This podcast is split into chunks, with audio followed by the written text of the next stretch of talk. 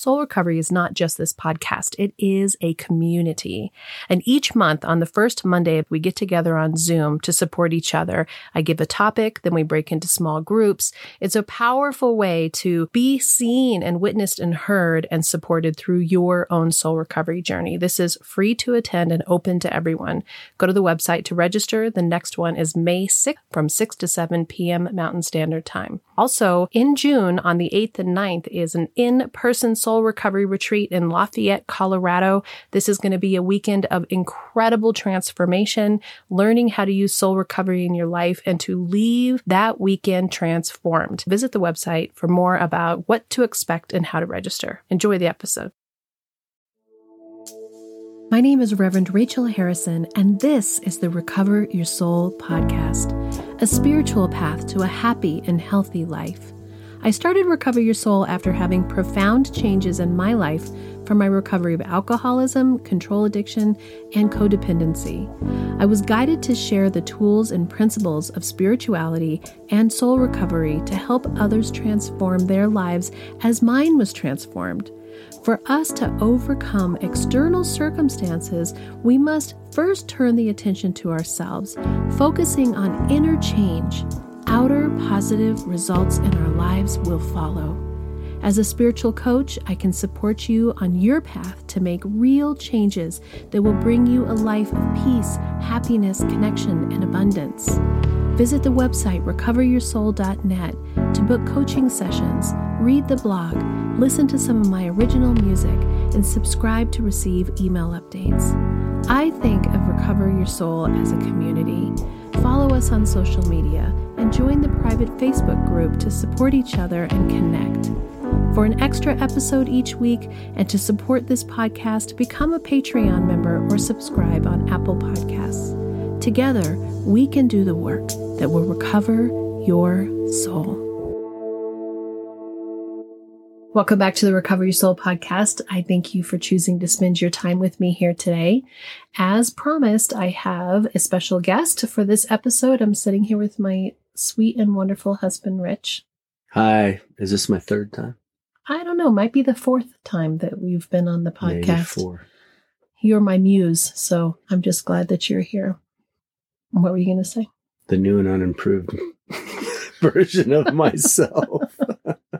I was just going to say that if you have been listening to the last couple podcasts or follow me on social media, you know that last week, a week ago, it's been no, it's been two weeks. Two, two weeks. weeks ago tomorrow, Rich had a really pretty catastrophic accident. You want to tell people what that was, Rich? I chopped the tip of my finger off and it was not from a table saw or any sort of slip of a tool, which is kind of funny that I don't I don't want anybody to think that I'm not a master of tools. Turns out a stone, after 26 years of stone being a stonemason, a stone cut my fingertip off. I was sitting here in the studio about to have a session with one of my clients, and Rich gave me a call, which is not a great call to get, where he just said, Rach, something's happened and I need you to come immediately and come get me. I chopped my finger off. Yeah, this time I, I, I said, I've cut my finger off, come immediately.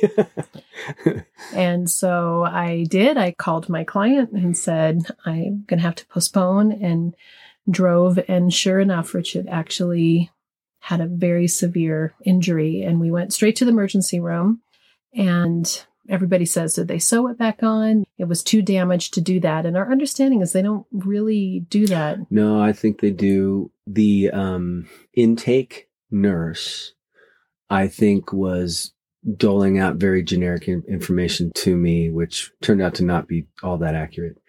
Uh, one funny thing, even today, one of my uh, workers who works on my crew, and my crew has become so important to me now that I can keep working and just direct said, Oh my God, I would have passed out, you know, and, and I don't know what it was. I, I think it's that I've been a veteran of, of injury for a long, long, long, long time. I was getting into pretty serious accidents at seven and eight years old, and I've had stitches too many times to count. And my parents put an insurance card in my pocket when I was 10 years old, just in case it, you know, would happen again, which they expected. And I would ride the, the emergency truck down to the ER all by myself, which then ended up happening. You, you would drive the ambulance by yourself? Yep, it happened. It actually happened. And when I got to the ER in Santa Monica, California, in Dogtown, California, they knew me by name. That was the great story of in my youth. So I'm a veteran of injury. And then, you know, in my 30s, I blew out my ACL. And only a year or so ago, I blew open my hand. And, and, but this was something different. This was This something was- different. This was on another level. Yeah. But all that was to say, that little piece of background there was to say that when I got to the intake nurse at the hospital and I sat down and I had my hand kind of wrapped up with ice with the fingertip literally, you know, severed off to the side, she goes, Wow, you are surprisingly calm. You were surprisingly calm. yeah, I was I was pretty stoked about it until the first night and the second day and night and the third and the on the fourth night I took a pretty serious walk with Jesus and had a pretty serious breakdown. Yeah, and you're getting emotional just thinking about it. I describe Rich as a superhero to me.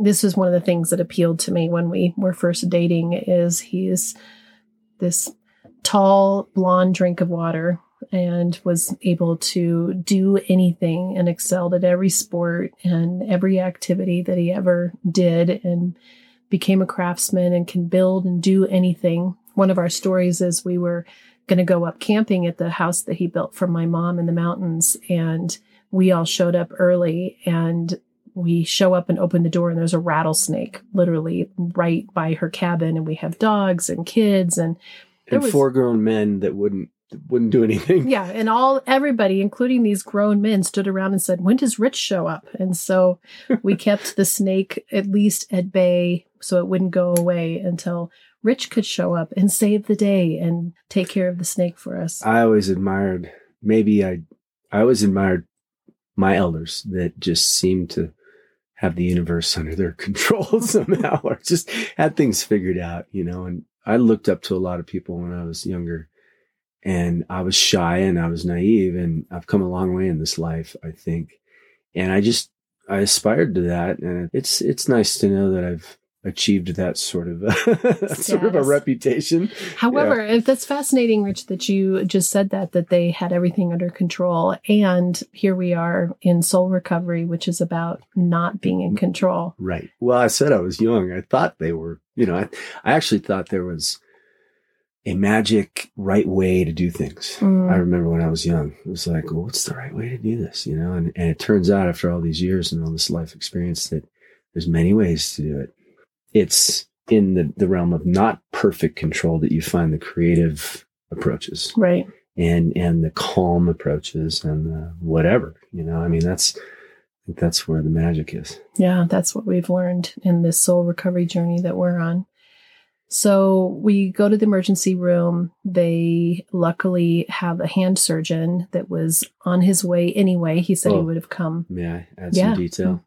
This is important because, um, so back to the intake nurse. One of the sort of not great pieces of information she told me was she's like, well, probably not going to sew that back on, which came true. And she said, oh, geez, it's, it's a good thing you're not here really later on a weekend because the last guy that had a, you know, a hand sever incident, whatever, had to go home all night. And I'm like, don't tell me that. You know, that that was like a concern right off the bat. Like, oh, I cannot sit with this overnight, you know. Not with your finger Oh. hanging off. So so she goes, Okay, go over there and, and sit down. And I'm like, Oh God, here we go. Here comes the wait, you know, and but then it, it things turned for the better. I got very lucky and I'm so glad and blessed, you know, at this point looking back that sat down for about 30 minutes, 20 minutes, not even, yeah, about 20 minutes. I was tripping out because I had left my phone somewhere completely unknown, sent you to go back and get it because I Mhm. knew I would just sit there and wait. And that was okay. And I get into the, the room, you know, pretty standard room, and they take a x-ray and a photo of my hand, um, you know, with the tip off to the side. It was pretty gruesome. I couldn't even look at it, um, at first and, um, sent it up to this hand surgeon. And this really nice nurse comes in. She goes, okay, I think you're going to get one of our great, greatest hand surgeons. He's awesome. We're sending him a picture. She goes away. She comes back. She goes, well, she's like, it's your lucky day. It's like, he said he's, he's on his way. So they basically sent this up to the guy. He goes, I'll be right there. Comes straight down from Longmont, about a half an hour away and comes in the room. I can tell he's, he's the man. He knows what he's doing and he just took control right there on the spot and he he did everything he would have done had I gone under and into an operating room. He did it right there on the spot. Yeah, he was prepped for OR when he came it in. It was really mm-hmm. it was really amazing. And what he said to me was he was supposed to be there in like an hour. He, he jumped on it and did me in the hour before he was supposed to be there anyways. Mm-hmm. And that's that's a blessing. Which if you think about looking at spirituality that this is a spiritual path that you can look at that and just see how everything lined up. Mm-hmm. That this happened. And one of the awarenesses that we have is that it took his middle finger and not his index finger. It only took part of a finger. It didn't take five fingers. Yeah. And that he was within five minutes of one of the top notch hospitals, that immediately he had a hand surgeon who was able to perform the surgery on his hand. And even though all of that is true, it's still a pretty profound experience to have. And one of the things that we were talking about that I wanted to be sure to bring up is before this happened, I would say that Rich had been in kind of a mildly agitated state, mm-hmm. kind of in general. You want to talk a little bit about that? I was coming to you with it, you know. Uh, let me remind your listeners who also probably adore you, some of them, how much I adore this woman, this wife of mine. She's amazing. And we're empty nesters now. The kids are in Sacramento and, you know, we're getting in our 50s and we've got these little careers of ours. And so things are kind of steady and nicely steady and kind of quiet and kind of great. And then I find myself in this, in this mild agitation when I'm also saying to myself, dude, there's like not a thing out of place in your life right now, you know, prior to this. And imagine there's people can relate to that. It just, it was a mild agitation. It was like, I'm getting this later point in my career where I was already slowing down. Like last year and the year before that, I was having some back issues and I was kind of invincible for a lot of years and I wanted it so bad. It was like I was so happy when I was just out in the dirt with rocks and and whatever building materials and making stuff. And it, it just lasted a long, long time.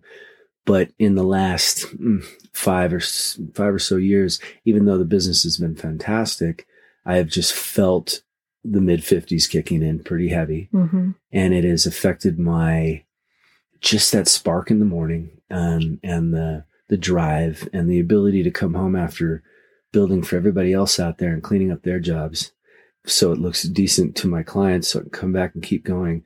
I come home and I can't I can't get myself to clean anything up or finish anything around here anymore. You know, I don't have the come home and keep going anymore. And it's always been hard for me to keep a crew. It's always been whatever's going to happen with me in, in my wonderful career that I've had, which is just amazing.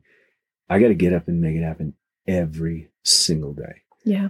And it was just catching up to me some and you know the energy when you get to your 50s your energy is like halved. It feels like it's cut in half and therefore the motivation. And so at the same time i'm like the work has been great for many many many years. Like i actually got rid of the paranoia of going into the winter. I was steering my my customers and clients into doing projects in the winter and we've just had a really great run for quite a long time. So i'm also questioning i'm like well, what's wrong with you? You know nothing's out of place here. You, you're so blessed and I came to you and I said, I'm this and I'm that. I'm like two sides of the mm-hmm. coin and, and I'm like, I'm confused. It's like I'm right on the edge of the coin. So yeah. And, and there was this project that was happening right before the accident that was for somebody I knew and somebody that was in a hurry and was very excited. And had a great project on a great site. It was as good as the one that I now have that was like the blessing that came after.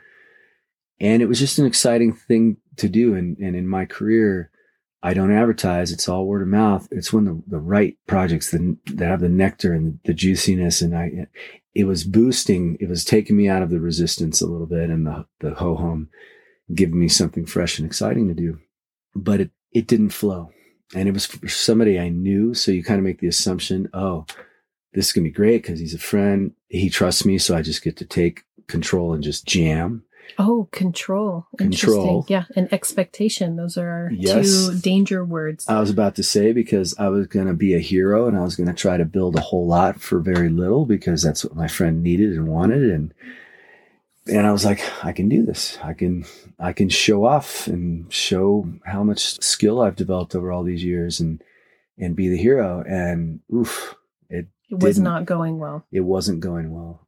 I'll let you talk about whatever you said earlier about knowing when to stop. Yeah. So one of the things that was happening, so this is prior to it, and Rich is really, he's really having a hard time with this. And we were having a lot of coaching sessions actually of Mhm. dealing with this struggle. I was coming home. I was coming home beyond frustrated, kind of almost irate, like every other night. And so we were having these conversations about what is that about? And and in the end, what it really came down to was control. It was expectation and a desire for it to be a certain way and the awareness that these expectations weren't being met on either side. I think they had expectations of what they thought Rich was going to be. He had expectations of what they were going to be. And what I love is that one of Rich's major teachers that he talks about is Eckhart Tolle, and the power of now is something that you put in your ears on a regular basis to remind you, brain now. you know, if you're when you need when you need a reset, you put in Eckhart Tolle. So one of the things that Eckhart Tolle says is, you only have three options, and I wanted to add into the um, the detail of of this situation is I was I was trying to coach my pe- my people on this job and give giving them the options and it, coming into it I basically said if we're going to do this at this price and get all this done I need you to make I need you to commit. I used this big word with them. I said I need you to commit. And what that means is I'm going to put the options in front of you. I'm going to I'm going to put stuff in front of you and just try to make a deliberate make deliberate decisions. Make them make solid ones that you can commit to and boom and then we move on right? So i get all get all attached to that and that's the control oh, right? another word, I just- attached and control, Okay. commit. i think i'm doing a good job. I'm pretty sure i was. I was and they were making choices but there were i won't go deep into it. So there can was I there can, was bad go ahead. can I interrupt you? Yeah. because this is actually a great example of how you are still defending hmm the situation. Yeah. And you are finding justification which is what we were coaching on because the truth is in reality none of that matters. True. None of that matters. And that when you are using soul recovery and you're turning the attention to yourself and we stop trying to get justification for what the other people are doing and why it's pissing us You're off right. I was about to say it. I was trying to fill in some detail, and Right. you, you nailed me. So you asked me the three things uh, that comes from Eckhart. It's you can accept it, you can change it, or you can leave it. That covers just about every option you have. Right.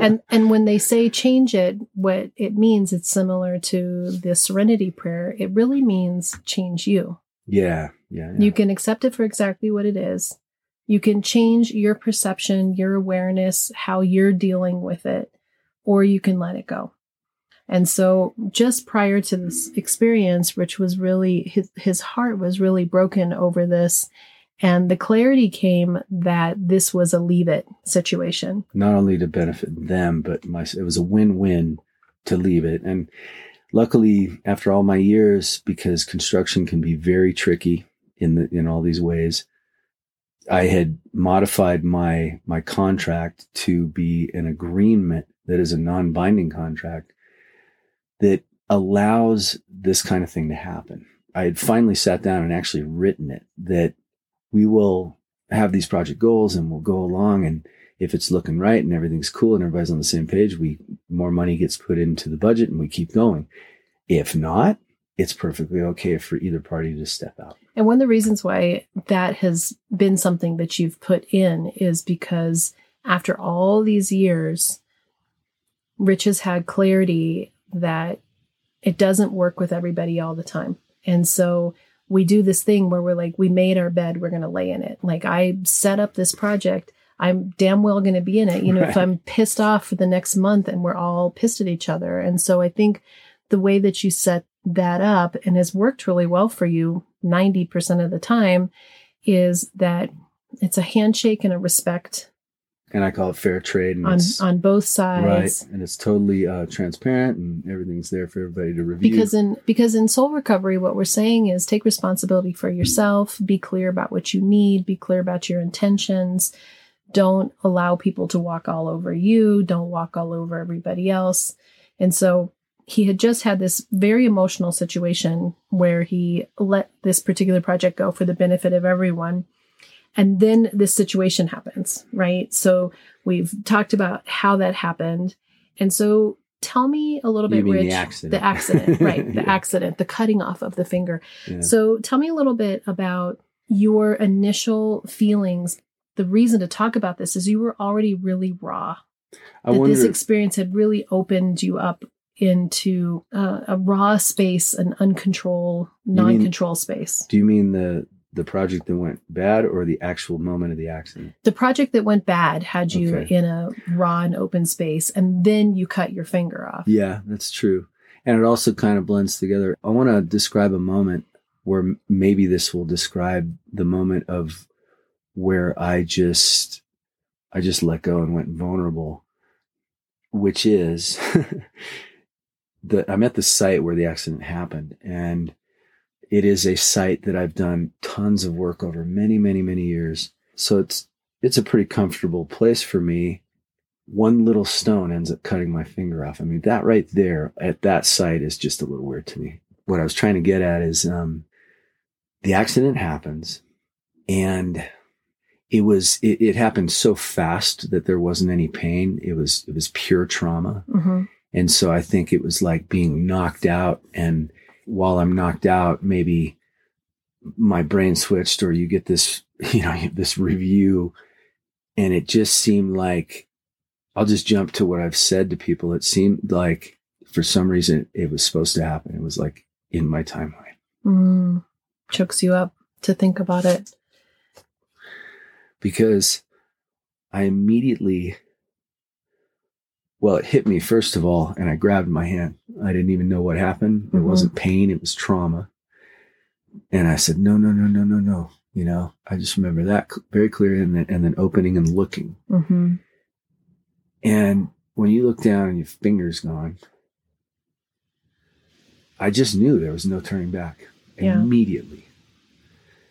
And it's one of those I, moments from here on, everything's different. So there you go. To answer your mm-hmm. question, I mean, I was had having this having a great career, a huge string. It had to be eight excellent years of work. Just came off one of those projects that was really challenging, and bang, and I just just knew everything was going to change. Yeah. I remember when we were in the emergency room that his first concern and thought was about the bands because he's in three bands now drumming and they have shows booked every single weekend and he had a one or two shows just that single weekend. And um, let me finish my story though mm-hmm. before i lose the audience. Okay. um, so it hits me but i immediately go into okay i'm injured. What do i do? And the funny thing is i've been injured a lot. I didn't have i didn't know what to do. I didn't because it was pretty traumatic. I've actually it's played over in my mind a couple times, which is really weird. It's kind of PTSD ish. But so I, I, I don't know. For a moment, I was completely confused, didn't know what to do, and then I just ran. That's probably when I set my phone on the tire of my truck, which is where Rachel went back and found it. I run upstairs and I go directly to um, my client's office because I know right where he is and I run in there and he's not there. Mm-hmm. And so I'm on my way back down through the elevators, through the building, and I call him and I say, I'm in trouble. Meet you at the office. We meet in the office. We get some ice on it. we walk back down because he thinks he's going to take me to the emergency room. And there's this point when we stop. This is what I'm trying to say. And I looked up and what I had already described about everything's going everything's different now. I looked him in the eye and I said, I've lost my touch. I was almost like, mm. I'd almost given up right there. And just in that moment, looked at somebody that I knew and said, I guess I'm done. Yeah. But the cool part is I'm not. Right. You know, I'm just what I was just reliving I, it. Yeah, and what I was saying about the bands goes with that, which is initially your first thought was really about your extracurricular stuff. Yeah. You know, that you have all these obligations, you have this whole extracurricular life that you've built for yourself. And one of the things we were talking about before we started recording was the awareness that you had about that you had built up so much of an extracurricular life that you almost had resistance and resentment towards the work. Yeah, so I so the accident happens and I grab my hand and when I said those no no no no's, it was pure drumming in my mind. It was the first thing that came in. Right. And I think that I've been having so much fulfillment from the drumming and it takes a lot of work. Driving across town to practice getting nervous when you're coming into a show, doing extra practice. You get on stage, you're taking deep breaths in, you're saying prayers. Oh my God, let me have a good set, you know. And I'm doing that in three, four, five different projects over the past six months. So I think that was kind of retroactively taking some of my good attention away from my my work. Which and, rolls to the agitation. Yeah, which ties into what we've started. Right. With. So instead of all of it being all good and flowing, I was prioritizing the fun and having a little more resistance with the work because it became the work became more things I had to do and tasks. And and the the drumming was something I wanted to do, but was still a lot of work. Mm-hmm. It was like I added a whole nother job. And I got to the point where there was too many band projects going on and I, I realized I was I had hit that ceiling and I had just went to one of the projects and said, I, I have to bow out. And I was, so I was just starting to adjust into something that was going to be more manageable right before the accident mm-hmm. too. So there, I guess there was a lot of things converging on this. And there you go. I mean, that's what makes that moment just kind of interesting. And what has happened to me, it makes it very interesting. Well, the first night, one of the things that we were really concerned about was we weren't sure if he was going to be able to work anytime soon. If you follow us on social media, you saw the GoFundMe that we posted because we have insurance, but it's major medical, so eight thousand eight thousand dollar deductible, and hooked up the GoFundMe. I sent it out, and immediately people started flowing through with donations. And tell a little bit about how that felt to have that support. It was amazing. Um, I asked Rachel, I said, I was like, GoFundMe? Question mark. It's like, should should we do this? I mean, I just it's hard to ask. I wasn't it's sure. hard to ask for help. Yeah, and you're, you're pretty. You're and you pretty feel like you're asking for charity and all this. And but then when she said, "Well, we have an eight thousand dollar deductible," I was like, "Well, that's reasonable. Let's set a goal eight grand and put it out there." And I'll tell you something. Uh, this new community of musicians that I'm a part of, it just it's meant so much to me. I've I've poured 101 percent of myself into each and every band, and and just been loving it, even though it was a lot of work, ton of work. And that community meant so much to me, and that community immediately was everybody was calling me and Facebooking me, and because the only reason I even started really being a Facebooker in the was only in the past two years because of bands and music. That's where it all happens. So you kind of have to. Prior to that, I was Mr. Anti Facebook just everybody came out of the woodwork, and of course they were all stunned because I was I was really having a, a, a run. You know, mm-hmm. I, I'd become a a good drummer and was in all these good bands, and you know, it's a it's a rock and roll story like the, the Def Leppard drummer. You know, losing his arm. So you got support. You got a lot of support from them that called, and then we had people that just little $20 to larger donations, people just flooded in Now, this if I, if I- incredible. if I could back up a moment, we may have already said this, but losing a piece of your body is it's next level. It is next level. Even though your recovery is, we know that you're going to be okay, the classic, you're going to be okay. Yeah.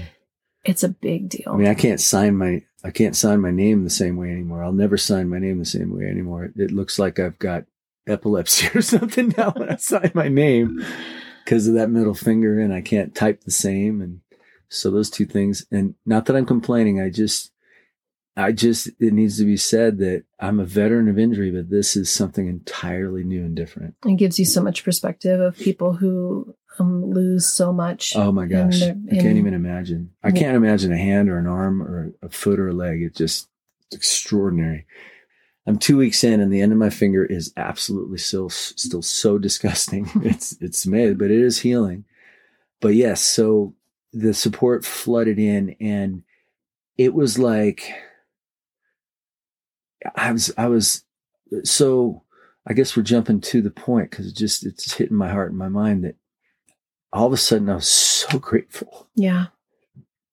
Yeah. A lot of emotion in that. Because something that seemed so intense and you were filled with so much gratitude. But it was it's not just for the people supporting me. It was gratitude for my finger. All the years that the tip served me. Mm.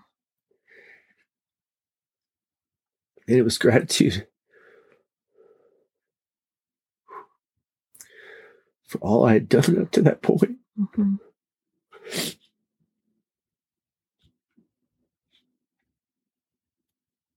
So it was a it was a bona fide inflection point in my life. There was going to be when I had a whole hand, and, and now that I have a funny hand, you know, before and after. After I got past that fourth night when you were gone, and it was interesting. Rachel had had a trip planned to go down and be with her father for Father's Day, almost a week, and she had it planned for a long time. And uh, you left on like the second day, right? I mean, it was Ew, I left on sa- Friday, Friday, and it happened on third day. Tuesday. Yeah, so about the third day, Rachel takes off. Maybe that's why I had the gnarly night on the fourth night. I think it is because I was just alone, and I was just alone with it and the situation. So I, I knew that I was just going to be sitting around and it was going to be hard. And I didn't want to get into a little bit of self pity when you have a great wife that will nurse you. You're going to get a little pitiful and bitch and moan. Oh. so we said, yeah, go on your trip. She stuck around an extra day to go to the hand surgeon with me after he patched me up the first time I had a Thursday appointment or something, right? Friday, Friday morning. Friday morning. Mm-hmm. So okay, so it must have been Friday night was my hard night. So we go to the surgeon on Friday morning. He says things are good. Rachel takes off, and that night, I just it's hard to describe. I I had a I I walked through the valley of the shadow of holy shit Mhm. on that night, and uh, I, it's just I, I guess I'm rambling a little bit, but my my fingertips gone, and and it's just scary, and it's it's wacky. I'm definitely way better now. I'm coming to terms with it, but those first those first days were psychologically very challenging. Yeah. So where were we? one of the realities, the truth of allowing yourself to go through it. And one of the things that you said in those first days before I had left is how grateful you were that you were so spiritually fit. You know, even though you had this awareness that you'd been a little cranky and a little in- control, but that almost immediately, even though you knew that you were going to go through all of this intensity and all these emotions, that you you knew that your spiritual path was going to hold you. I knew I would come out the other side. I had said, thank God that you, you and I both were spiritually practiced hmm uh, up to that point to uh, to deal, you know, not to be like, oh, look at Mr. Guru dealing with it so perfectly, but just the spiritual practice allows you to go into the forest and into the dark Right. darkness and experience it Yeah. and know you're going to be okay and know you're going to come out the other side. Right. And I and I I, I think I had that from the moment it happened somehow. But a trust and faith, even though it's really, really Yeah. intense. yeah.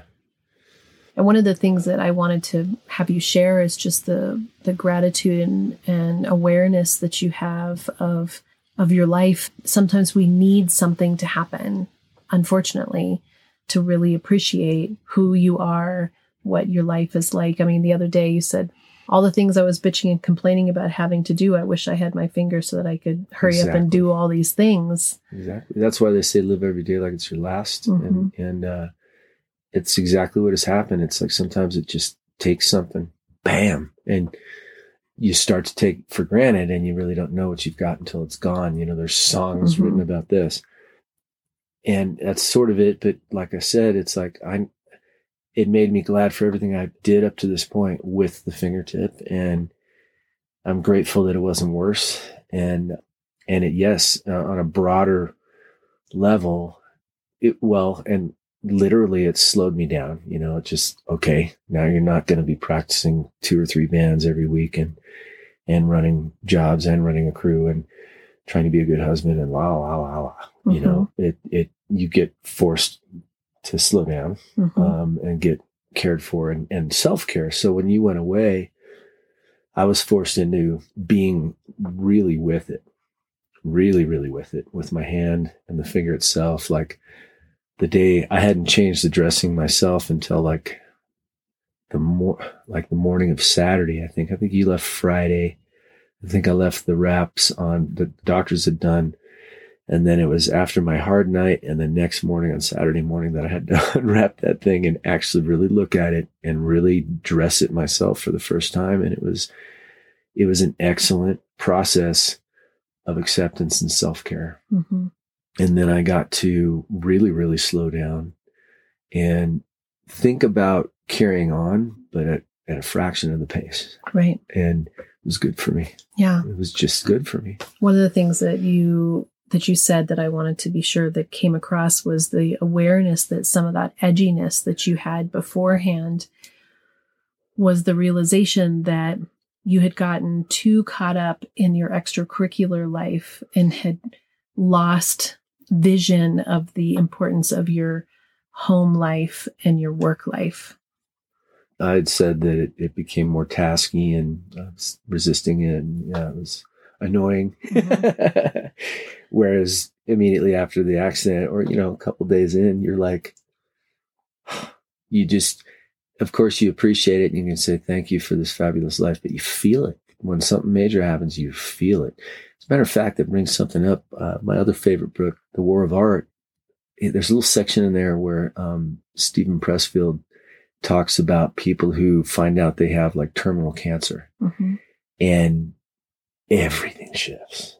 Right. Like they quit their shitty job. They do things they've been dreaming about their whole life.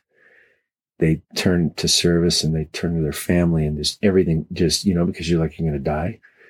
And sometimes those people um, end up healing themselves with Mm, all that positive energy. right. He had, you know, documented stories of this. This is a tiny version of that, you know? And even, even our son, Bodhi, who's been on episodes recently, I, he said the wackiest thing ever to me. He's in this spiritual journey of wanting to experience discomfort so that he doesn't get just all caught up in the control and everything being perfect. And he goes, well, dad, I'm ad libbing here, uh, paraphrasing, but he's like, well, sure do envy what just happened to you, you know? Something like, I wish that would happen to me so I could experience it. He said something wacky like that. I'm like, no, no, no, dude. but uh, But you're in discomfort. he knows he's really spiritual and he knows that this has changed my perspective Mhm. for the better. And Right. somehow he knows that.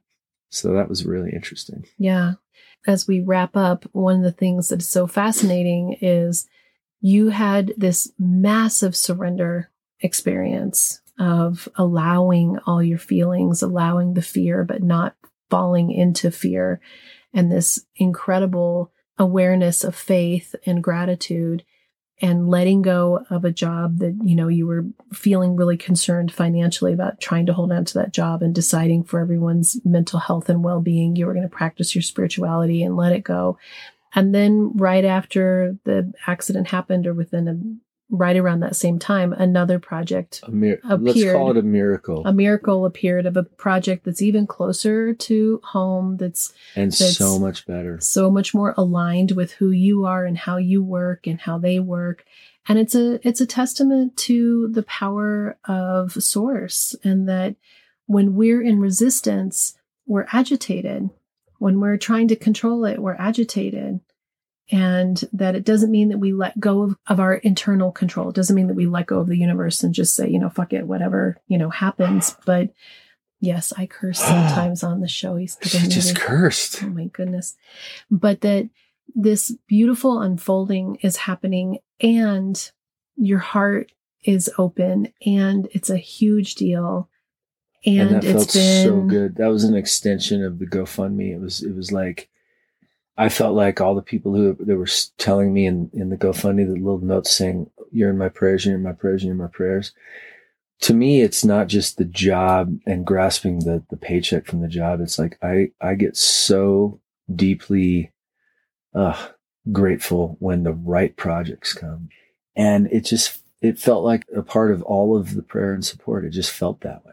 And I think you're going into it with an entirely different attitude than you'd had over your last jobs oh, anyway. Yeah. And appreciation yeah. and value and all of that. Yeah. And you'll be able to drum again. You know, it's going to be longer than we initially hoped, but it's it's going to be okay. And I think the allowing that you the letting go of control that you have shown in this experience and that has been part of your soul recovery journey in the last 4 years that we've been alcohol free or you've been mostly alcohol free. You're very alcohol free right now.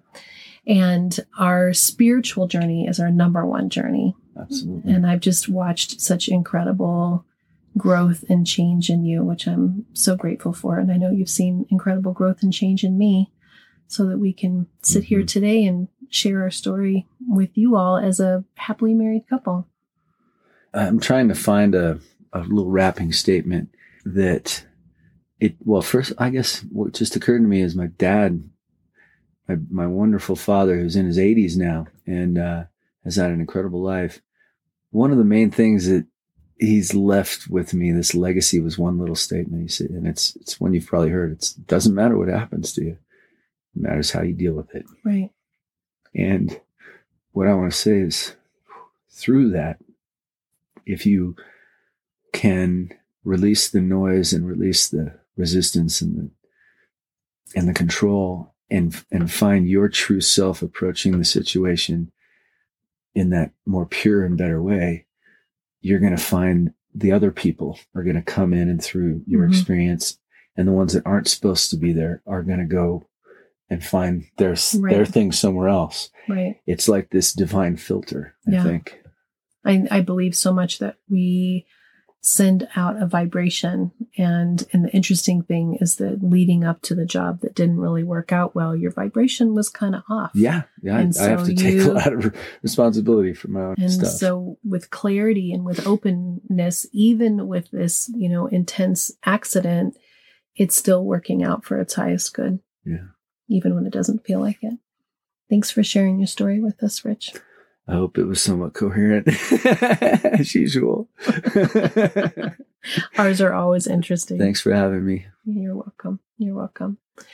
Thank you for listening. Thank you for being part of this community. Until next time, namaste. Are you wondering how do I go deeper on my path to soul recovery? Or how do I support this great podcast? Well, here's how. Here's your call to action.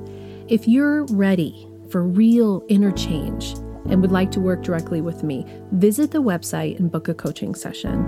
I'm here to support you on your unique path I'm here to help you let go of the past, to deepen your connection with your higher power, whatever that is for you, and to discover and then step forward into a happy and healthy life. You can also become part of our soul recovery community. One way is to join the support group. It's the first Monday of every month. It's by Zoom from 6 to 7 p.m. Mountain Time, and you can register on the website to get your Zoom link. Recover Your Souls on social media. Of course, there's Facebook, Instagram, TikTok, lots of ways to connect, and there's even a private Facebook group that will allow for more communication and conversation about soul recovery. There is also an extra bonus episode every Friday if you are an Apple Podcast subscriber or Patreon member. I'd also love all of the listeners to subscribe on the website so that I can keep you informed on what's going on with the podcast, the community, with me, and anything that's up and coming and new and great about soul recovery. Also, if you just take a little bit of time to give me five stars, a quick review, and to share the podcast with your friends and family, we're helping even more people to have soul recovery in their lives. If this podcast is providing you spiritual nourishment and inspiration, thank you, thank you for going to the website and pushing the donate button, whatever donation feels right to you. This means so much to me because I have this enormous mission of sharing soul recovery with the world. And your donations, your bookings, your subscriptions, your being part of this community is helping that to happen. Together, we can do the work that will recover your soul.